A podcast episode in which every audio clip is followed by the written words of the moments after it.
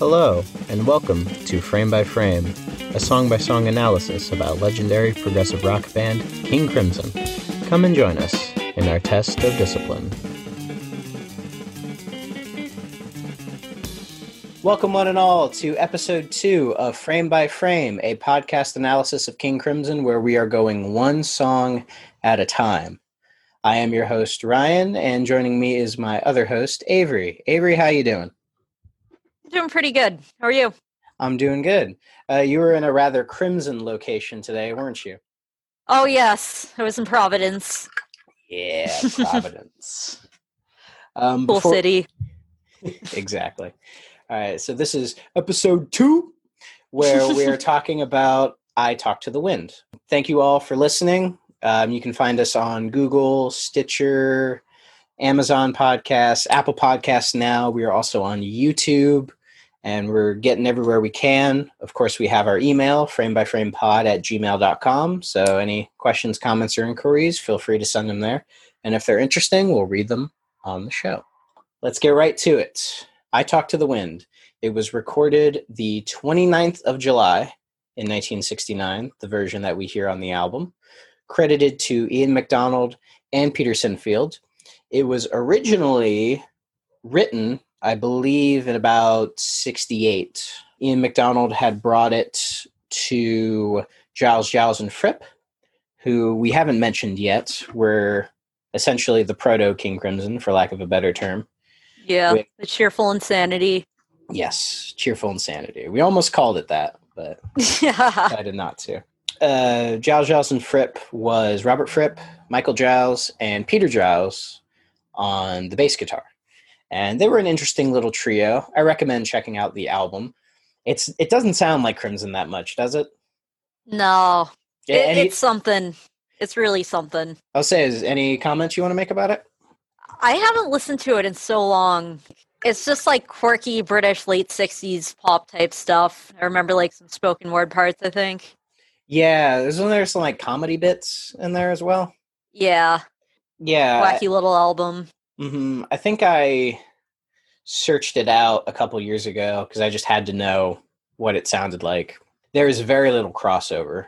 I know they they did a second album, or at least they released like an archival album quite a few years Brondesbury back. tapes. Yes, have you heard that? I have not. Neither have I. But I'm told. Rip. Um, I I believe on that the two most inter- interesting things are that the piece that became prelude song of the Gulls is on there it was originally a oh, Josh really? fripp track yeah yeah fripp was writing pseudo classical music even back then but it got wow. refined into song of the Gulls. i haven't heard it but mm. I, I will for that episode and i believe there exists an early version of i talk to the wind because for a brief period of time giles giles and fripp decided to bring on Ian McDonald and I believe his girlfriend at the time, Judy Dyble, who later became the vocalist in Fairport Convention, which is a interesting little band. I've never heard of them. Yeah, they're, they're kind of like um, part of that 60s British folk thing, kind of like the folk rock explosion. So a lot of these people were influenced by like Bob Dylan and a little bit of 60s psychedelia and kind of mixed that together. Cool. Yeah, it's all right. It's okay. Hmm. I don't know if it's on the second Giles and Fripp record, but I do know that it is on A Young Person's Guide to King Crimson, the c- compilation from 1976, the early version of I Talk to the Wind with Judy Dyble doing the vocals. And have you heard that version at all? Um, I think I did once, a long time ago. Mm, any memories of it that you have? It was just interesting to hear like woman singing it versus Greg Lake. It just really makes me think like that song definitely could have been a single, like with the studio version if they had like edited it down a little bit. Like four four, it's like this nice, pleasant hippie ballad about feeling lonely. well, we'll get more into detail real quick. Yeah. Um, I do like the Judy Dyble version. It's a lot faster and does feel more commercially viable than the album version that we have. Um, but it sounds a little rushed. Like it sounds like it wasn't fully primed yet. But that just could mm. be hmm. because I'm comparing it to the album version, which does slow the tempo down. Yeah. But in any case, there's that little early version. I know it went through a couple more reworkings until it eventually appears as it is on the album. It's weird, it has the most history of any of the songs, but yet kind of flies under the radar, I think, when people talk about this album. Yeah. Usually, when they bring up I Talk to the Wind, they always talk about how it's the stark contrast to Schizoid Man. Yeah, I was just about to say. Yeah, it's because Schizoid Man's this heavy, intense piece of music, and then I Talk to the Wind is anything but intense. Yeah, off made that Ian- screaming flower meme about it. oh yeah, the the Cuphead one, right? Yeah. hmm It is very. That meme is very accurate to that song, but I think there's a lot of interesting subtext within it. Yeah. Um, it's funny that on Genius, the the Prime like website that you can find lyrics and annotations for lyrics, they bring up the idea that this song is about a man's failing relationship with God and how he's trying to, you know, communicate with God about his feelings or what's kind of going on, but it's the in one ear out the other which I think is the whole I talk to the wind idea. You know, it very much when you talk to somebody and they're not really responding or even acknowledging what you're saying, the whole I might as well talk to the wall. Some people are like, might as well talk to the wind kind of thing. Yeah. But I don't think it's really the whole God religion thing. I feel like that's yeah, no. yeah, I feel like that's too big. And it's not a big song. You know, it, it's Yeah. it's arguably the most downplayed song on the record. Um, Maybe Moonchild. but Moonchild is a is its own thing. Yeah. Like But- I talk to the wind, like I just get the impression it's about just feeling like an outsider and kind of just feeling sort of like disconnected from everything and Mhm. just feeling like no one's really listening to you. And Yeah. when I first heard it, that was something I could really relate to. It grabbed me almost as much as 21st Century Schizoid Man did. Mhm. That- And it was just cool to me that like this band could do this heavy, intense, like proto metal and then just go into like da da da da da. Basically. yeah, I agree. I think the song really shows the legs King Crimson actually has. Yeah. so many heavy bands that could do a schizoid man. If they attempted a cover of i talk to the winds they would completely fall on their face. And while i did find a couple interesting cover versions of the song they're done by completely different artists. Artists who you wouldn't assume would even acknowledge king crimson in the first place. But i think that's what makes this song so interesting is that it's not part of the typical crimson canon it's Yeah. included in there because it's on in the court people do tend to rate it highly at least when i talk to people about this album they usually talk about schizoid man and epitaph and a little bit of the court but i feel the court's influence isn't as strong as some people say it Yeah. is and then i talk to the wind is usually about fourth down Yeah. Not- I'm not knocking Epitaph or The Court at all, or even Moonchild, but I think each of the five songs, while fitting together, all have their own unique identity. And I think that's part of why this album is still as beloved today as it was like 51 years ago. What band back then could sound like Black Sabbath and then sound like some lighter folk band of the time? It, it's a vo- it's eluding me and then do like moody blues stuff and then there's a little show tune nod in moonchild and Yeah. that's part of why i think i talk to the wind is such a i would say it's a very pivotal song in crim and plus it's the be- the first ballad they've ever done i don't think Yeah. it's i don't think it's the best ballad they've ever done though i think the softer songs that appear much later are stronger but nevertheless i think the song to me is the best example of ian mcdonald's songwriting and compositions rather. Like I think weren't the lyrics written by Sinfield? yes Yeah. I think early versions, Ian and Judy did some lyrics. I'm not 100% certain. Because from what I've gathered, either McDonald starting right, started writing the lyrics and Sinfield finished them, or he wrote them outright. Because I know those two met before either one of them met Fripp. Yeah, I remember reading somewhere like Peter Sinfield wanted to join a band, Ian McDonald said something like, Your voice sucks, but your lyrics are great. Want to write for my band? something along those lines. That sounds accurate, especially if you've heard Peter Sinfield's solo album. Yeah. Where there's some good songs in there, but the times he attempts to sing, I think, are underwhelming. Yeah. In my opinion. But, you know, not every good singer is a lyricist in their own way. Um, what What do you think is the most striking thing about "I Talk to the Wind"? What What about it sticks out to you the most? It's really just how much I can relate to the lyrics. Yeah, just that feeling of like I'm on the outside looking inside, like seeing all of society from like an outsider's perspective, or just just feeling kind of like off, or just that sense of like derealization. Is it one of those like like you're just leaning on your window, just staring outside, and it's just like it, it's one of those kind of moody, introspective songs in a way. Yeah.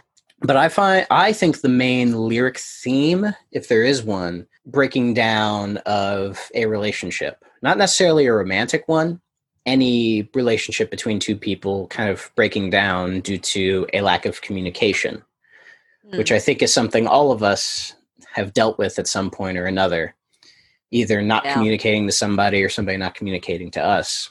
And whenever I listen to this song, that's the vibe I get. You know, the words and the sounds just it's air that just goes out. And most of the time it never comes back. The whole like sound bouncing back thing. Yeah. And it has that notion about it, though musically, it's not like it doesn't sound sad to me. Yeah, it doesn't really sound sad to me either. It's just that introspection and just kind of being like, it is what it is. Is a little bit of a sense of melancholy, but it's not like overwhelming. Yeah, yeah. Like it's not chipper either. Yeah. Even though, even though it has flute, and I could see somebody just hearing it. and It starts with the dual tracked flute and just being like, "Oh God, this you know Jethro Tull bullshit." But I think to me, despite Schizoid Man being very easy to like analyze a lot, I find a lot more interest in analyzing something like I Talk to the Wind. Yeah. You know, the the one um I think it's the last the second to last verse. As I was listening to it today, it just kept going through my mind because I was trying to figure out, you know, what does this exactly mean? The uh, you don't possess me, don't impress me, just upset my mind, can't instruct me or conduct me, just use up my time. Which I think is a very mature thing to write. Yeah. Especially like I don't know how old Peter Sinfield was. Probably like early twenties. Twenty seven actually. Oh. Hmm. One year older than one year older than I am now. I still got a chance. Um, but it's just that you don't possess me, don't impress me, just upset my mind.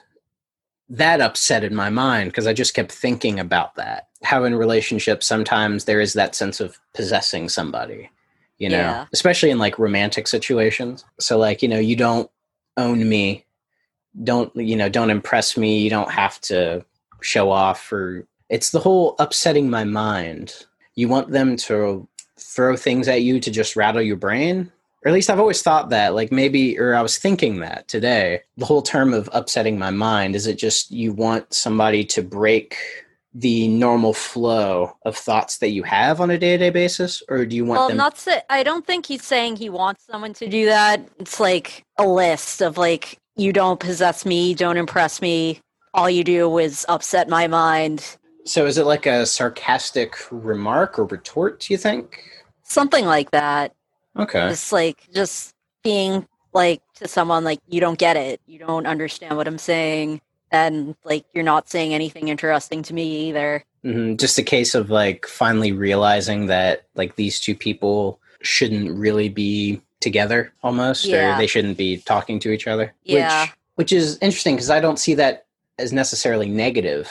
I see that as mm. very insightful. Yeah. And very it's self a very insightful song. And very self aware. Yes. Which is something that is very hard for I think anybody to do is be yeah. incredibly self-aware about these things and like genuinely self-aware not self-aware in the you're always catching yourself when you say something slightly risky just more of being able to assess the situation outside of it even though you're inside of it Yeah. is very that's a very difficult thing to do and Yeah. for sinfield to try to capture that i think is really impressive and i think why in the court is sinfield's peak as a lyricist Absolutely. and while i do like the lyrics he wrote after this they don't hold a candle to the shit Yeah. he's writing here i mean we'll get more in detail with epitaph because there's a lot to unpack with that it's just so interesting the whole detailed this song really is despite not coming off as detailed because um, the other day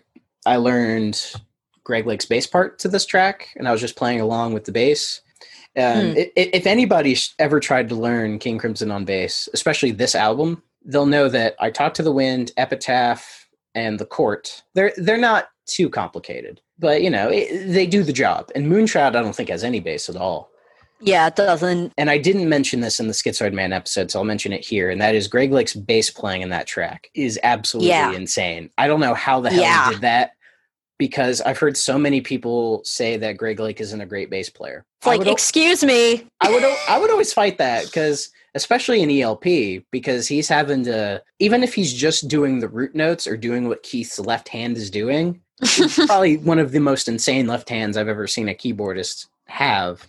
And being able to match that is very, very impressive. Yeah. But I only mention that because I really, really like Greg's bass playing on this track. It's it's very just simple and groovy, and if you're not thinking about it, it wouldn't register. But it, it's kind of groovy, and it helps add to the groove that Michael Giles is playing on the drums. Because if you listen to the Judy Dyble version, he is not playing in the same way at all. In that version, he's doing a much more straight ahead folk rock drumming kind of piece, which is just very like hi hat, bass drum, and snare. Nothing insane, just very kind of what you would expect a typical folky rock drummer to do. But this song, I love his cymbal accents. I love those. I think his cymbal accents are even better on Cadence and Cascade, which I think is an evolution of the song. But just those little things that he does is another reason why I love Michael Giles so much. And Yeah, he's such an underrated drummer. uh, Neil Peart had mentioned before how the In the Court album and Michael Giles was a huge influence on the way he plays percussion. And if you ever listen to like the peak prog rush stuff from like Farewell to Kings and Hemispheres, you can hear Giles's influence in there.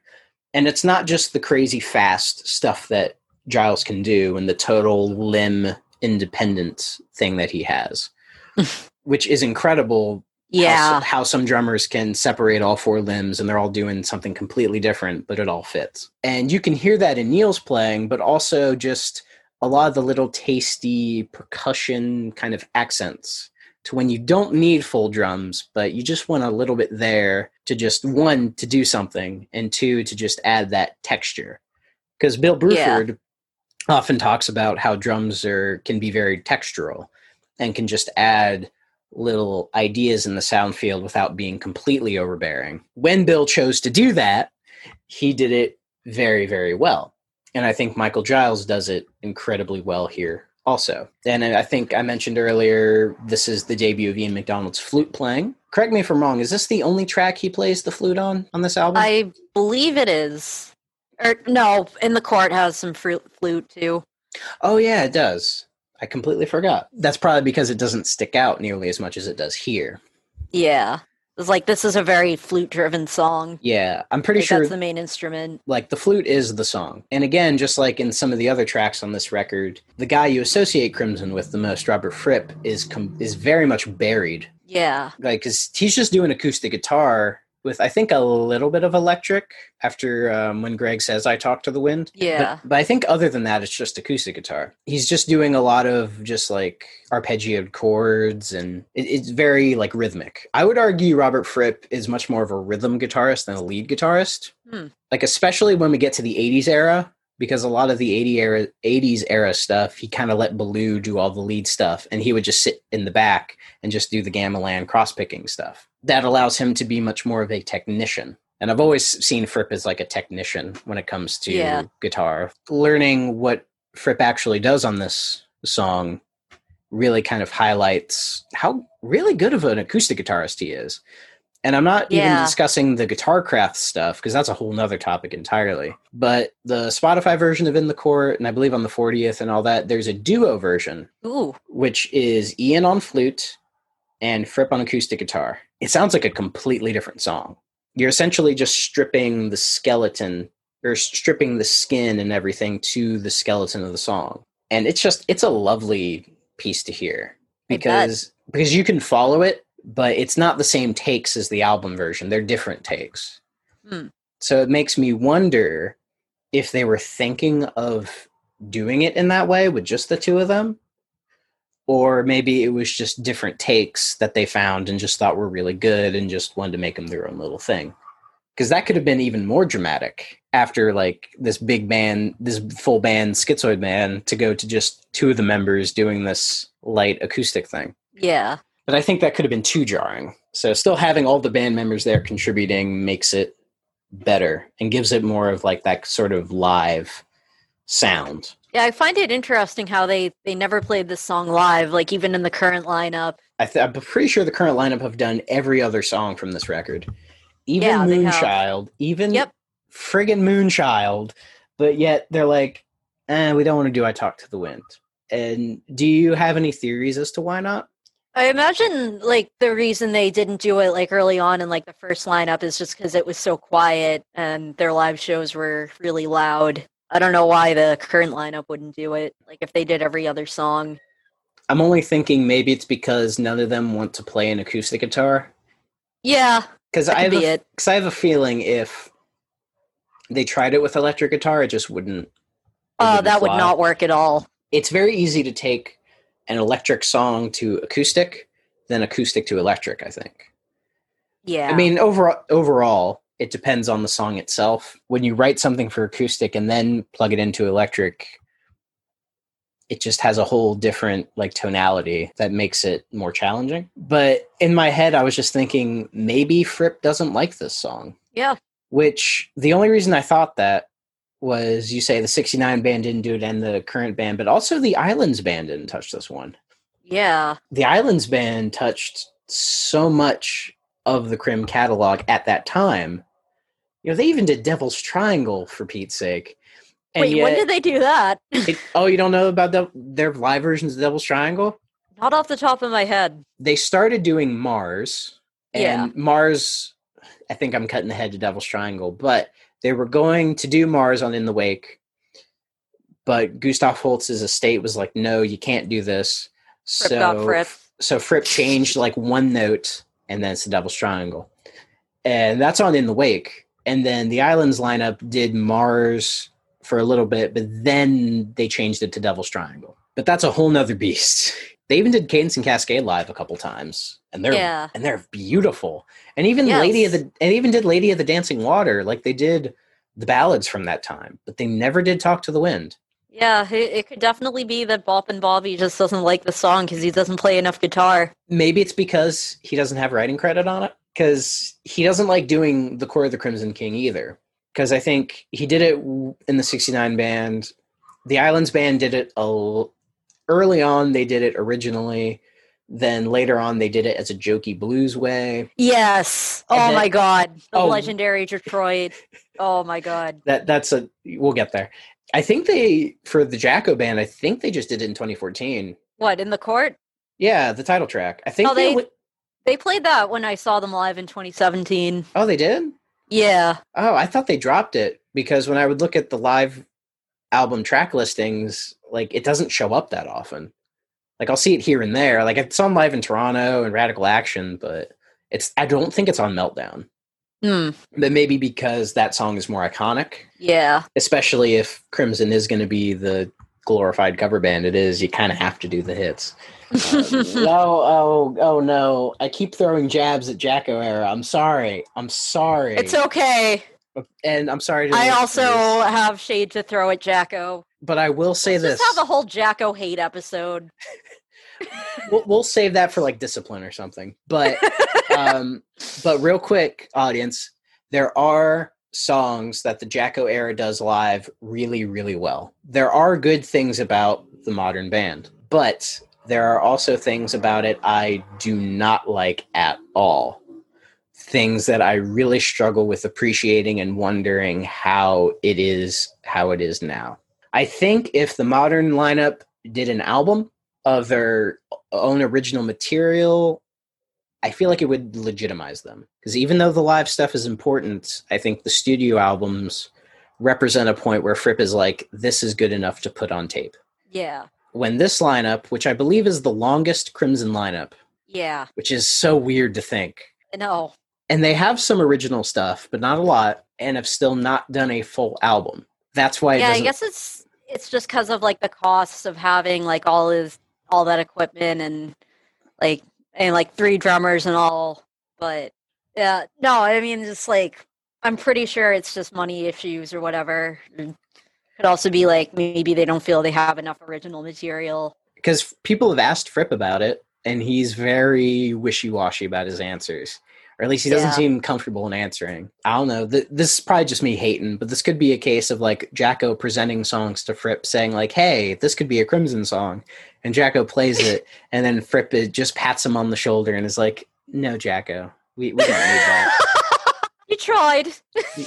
You tried. Yeah. It is still weird to me to think that there is no version of Crimson that has done I Talk to the Wind. It would be amazing to hear that live, especially Yeah. when there have been other people who have attempted it live or in the studio who I think do really good versions of it. The most notable live version is from Steve Hackett's live album, The Tokyo Tapes. The Tokyo Tapes was a recording of, I believe it was just a Japanese only tour where Steve Hackett decided to form kind of a prog supergroup with him on guitar, Chester Thompson from Frank Zappa, Genesis, Weather Reports, and the like on drums, John Wetton on bass and vocals, uh, some guy named Julian Colbeck on keyboards. I think he worked with Steve Hackett live, but I don't necessarily know his credentials. And Ian McDonald himself. Oh wow. For a long time, it was kind of the most readily available version of the song. In this pre Crimson on Spotify days, I'm sure a lot of the listeners will know about all those funny in the court memes. You know, people like reposting the full album, but like, oh, it's, it's Rush's 2112 or it's 6 9 or and putting Crimson music on Pornhub. We kind of had yes. we had a hand in that you know all that all that fun shit you know with fripp getting crazy with the the copyright claims i like to think it was him manually doing it I Seeing made so many memes about that. Like I, I came up with this whole concept when I was 19 of the Frick dimension, and it's where you get sent after Bop and Bobby finds out you torrented his albums, and it's just every single King Crimson recording being played on loop at different speeds and pitches for all eternity in a space that looks like my brother's studio apartment. that that sounds horrible i wouldn't oh my goodness It's like a Benadryl trip, but worse. Maybe th- maybe that's why this year is so shit because we all were torn in king crimson and fripp somehow waved his magic wand too much that he caused covid but he doesn't realize it and because he's just sitting in his house of his wife and unicorn plushies Fancy just- wine bottles. it doesn't and he just doesn't know that it was him who did it because he waved all this bad energy at us because he just wouldn't let us easily have the king crimson catalog I'll, I'll take Yeah, off. I'll take I- off. I- I'll take off my tinfoil hat. but Mine's uh, staying on. I have so much to say about the Frick dimension. Well, all we- these different liminal spaces, like Ocean State Job Lot is part of the Frick dimension. shit, bro. You, you the, the, this might be some like this. This sounds like a Tumblr blog just come to life. Like 21st century schizoid meme.tumblr.com. get that get that shit in. Yeah, I clipped the mic. Whatever. Anyhow. Anyway, back back on topic. Um, have you heard the Steve Hackett live version of "I Talk to the Wind"? I think I did once in my boyfriend's car a while ago, but I don't remember too much about it. Yeah, we heard something from the Tokyo tapes, and I, I recognized it because the cover art has Steve written in katakana. Yeah. Which which I was I always think like that's amazing. I was always like, what does that say? It just says Steve. What if it said Tony Banks? I like this live version, though. I think like a lot of things from the '90s or things redone in the '90s from an earlier time, it sounds a little bit just kind of sterile. Very well performed. Like everybody does a fantastic job with it, but I just think when I was talking about the covers in Schizoid Man, and I'll keep reiterating it as we go through other people covering Crimson songs. It's just it's very difficult to just get that right thing about what Yeah. makes the original work so well. And I'm not knocking Steve, Ian, all them because I do like the version. It is a very good version, but it's kind of what you would expect a touring rock band to do it if they were to do a version of it. Greg Lake did this song, which I'm pretty sure he did every song from this album, bar Moonchild, uh, live in his solo career. Um, I interestingly found a version he did with Keith Emerson when they did that short little tour as the two of them in I think like 2010. It's not bad. It's it's a very different arrangement because it's just I Keith. bet It's Keith. Emerson. It, it he he doesn't whittle on it like Schizoid Man. It's it's not that bad. Um, he is more faithful to it, but he's doing that that The when I Keith Emerson thing. well when I was listening to it, I'm like, was this not from 1993? Because he's doing the thing where he's playing like an electric keyboard where he gets the acoustic piano sound out of that. You know, fine, but he's put like synthesized strings on top of it, so he's doing that like 90s keyboard layering thing. Oh man. And eh, I would have preferred it if he had just done the piano, like no synthy fiddly stuff, you know, Yeah. little sounds. Just keep it that. When Greg comes in with his acoustic guitar and then they're playing off of each other, it's really nice. It's not recognizable. You wouldn't think it's "I Talk to the Wind" unless Greg, you know, was singing it. But instrumentally, it's nice. Hmm. Uh, I hate to say this, but I think at the end of his life, Greg's like Greg Lake's vocals weren't very good. Like yeah. in the 70s, he was brilliant. He's like one of my favorite singers of all time. His singing on Take a Pebble is easily a top five vocal performance of all time for me. Oh yeah. And Epitaph That's great. as well. Like, he, he's a brilliant singer, but it's obvious Greg didn't take care of himself. Yeah. and by the end of his life it did start to affect him. He still tried and i give him all the love and respect in the world but it just it wasn't the best. It helped that the musical arrangement behind him was really good.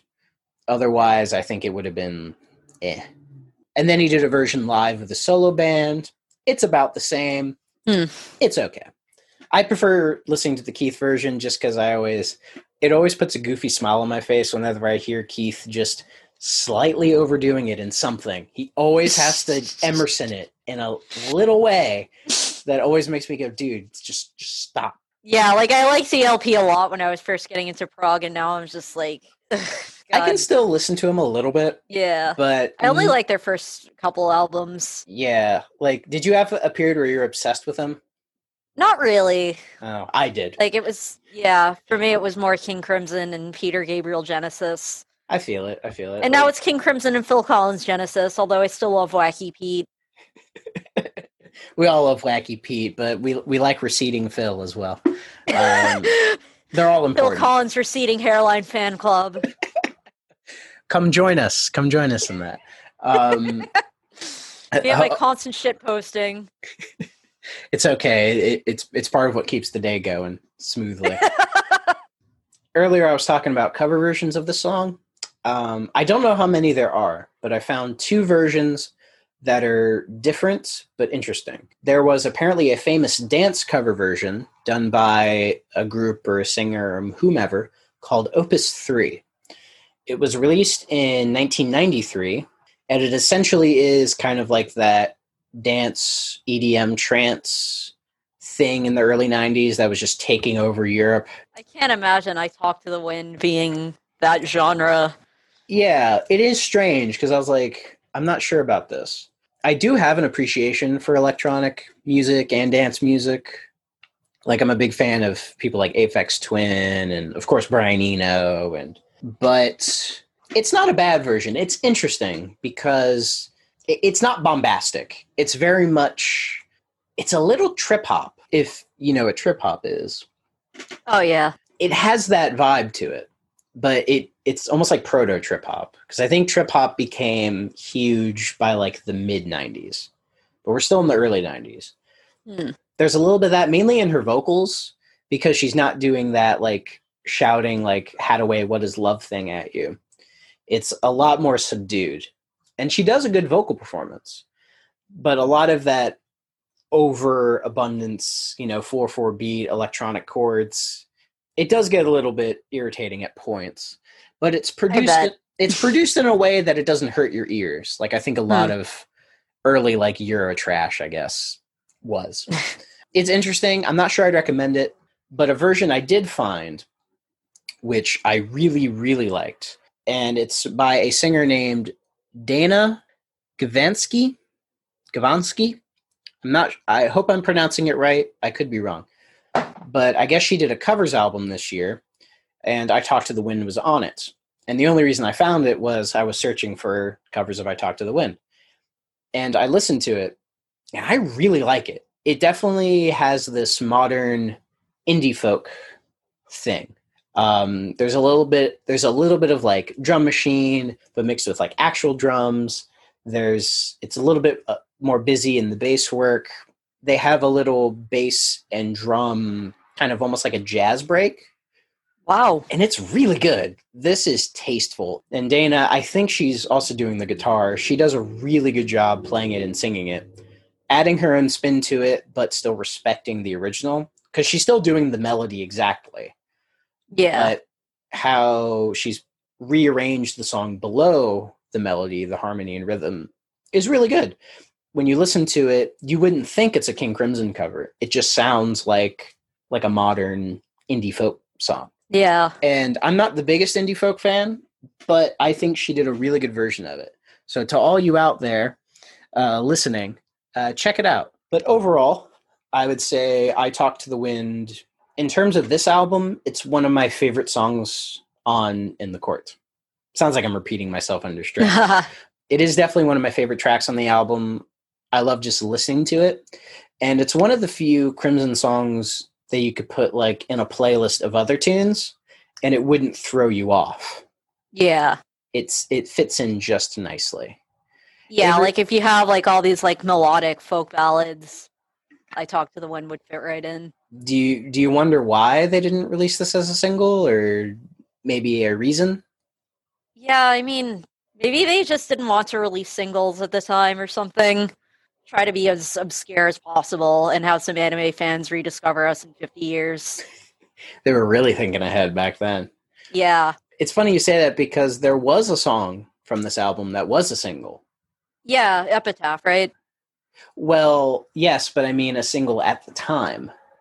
Because Epitaph didn't come out as a single until 76. Oh, yeah. But there was a song from this album that was pushed as a single of the time What song? The Court of the Crimson King. Really? It is weird they would do that as a single. Yeah, that that's not a song that really lends itself to pop radio. Yeah, but but we'll get into that in the the Court of the Crimson King episode. So overall, I guess uh, final question: Would you say this is better or worse than 21st Century Schizoid Man? That's it's hard to compare because like there's just such different songs. Mm-hmm. But I mean, I, I guess I'd say Schizoid Man just because it was so like innovative and just changed so much for music. Now, what about you? I respect that. Um, I think it depends on my mood Hmm. because right now, for my mood, I would rather listen to that than Schizoid Man. But of course, in like a day or two, it could completely flip. I would agree, it is very hard to compare them. But the only reason I ask that is because they fit together. So it's interesting just to see the different ideas about it. I love I Talk to the Wind, but I would give it to Schizoid Man because I Talk to the Wind isn't a song that would turn your head like Schizoid Man was. Yeah. Like Schizoid Man makes you go, "What the hell is that?" But then when they play "I Talk to the Winds," I think that makes you stay. Yeah. You come for Schizoid Man, you stay for Talk to the Wind. So I th- I think we'll end it on that. Uh, thank you guys so much for watching. Make sure to like, rate, review, comment, subscribe, share, all those all those flash words to to get you staying there. Uh, Avery, thank you so much for joining us, me, and of course, and audience, thank you so much for joining us. And we will see you next week for one that we are most excited to talk about. Hopefully, you are most excited to listen to, and that is Epitaph. So long for now, y'all. Bye, everyone.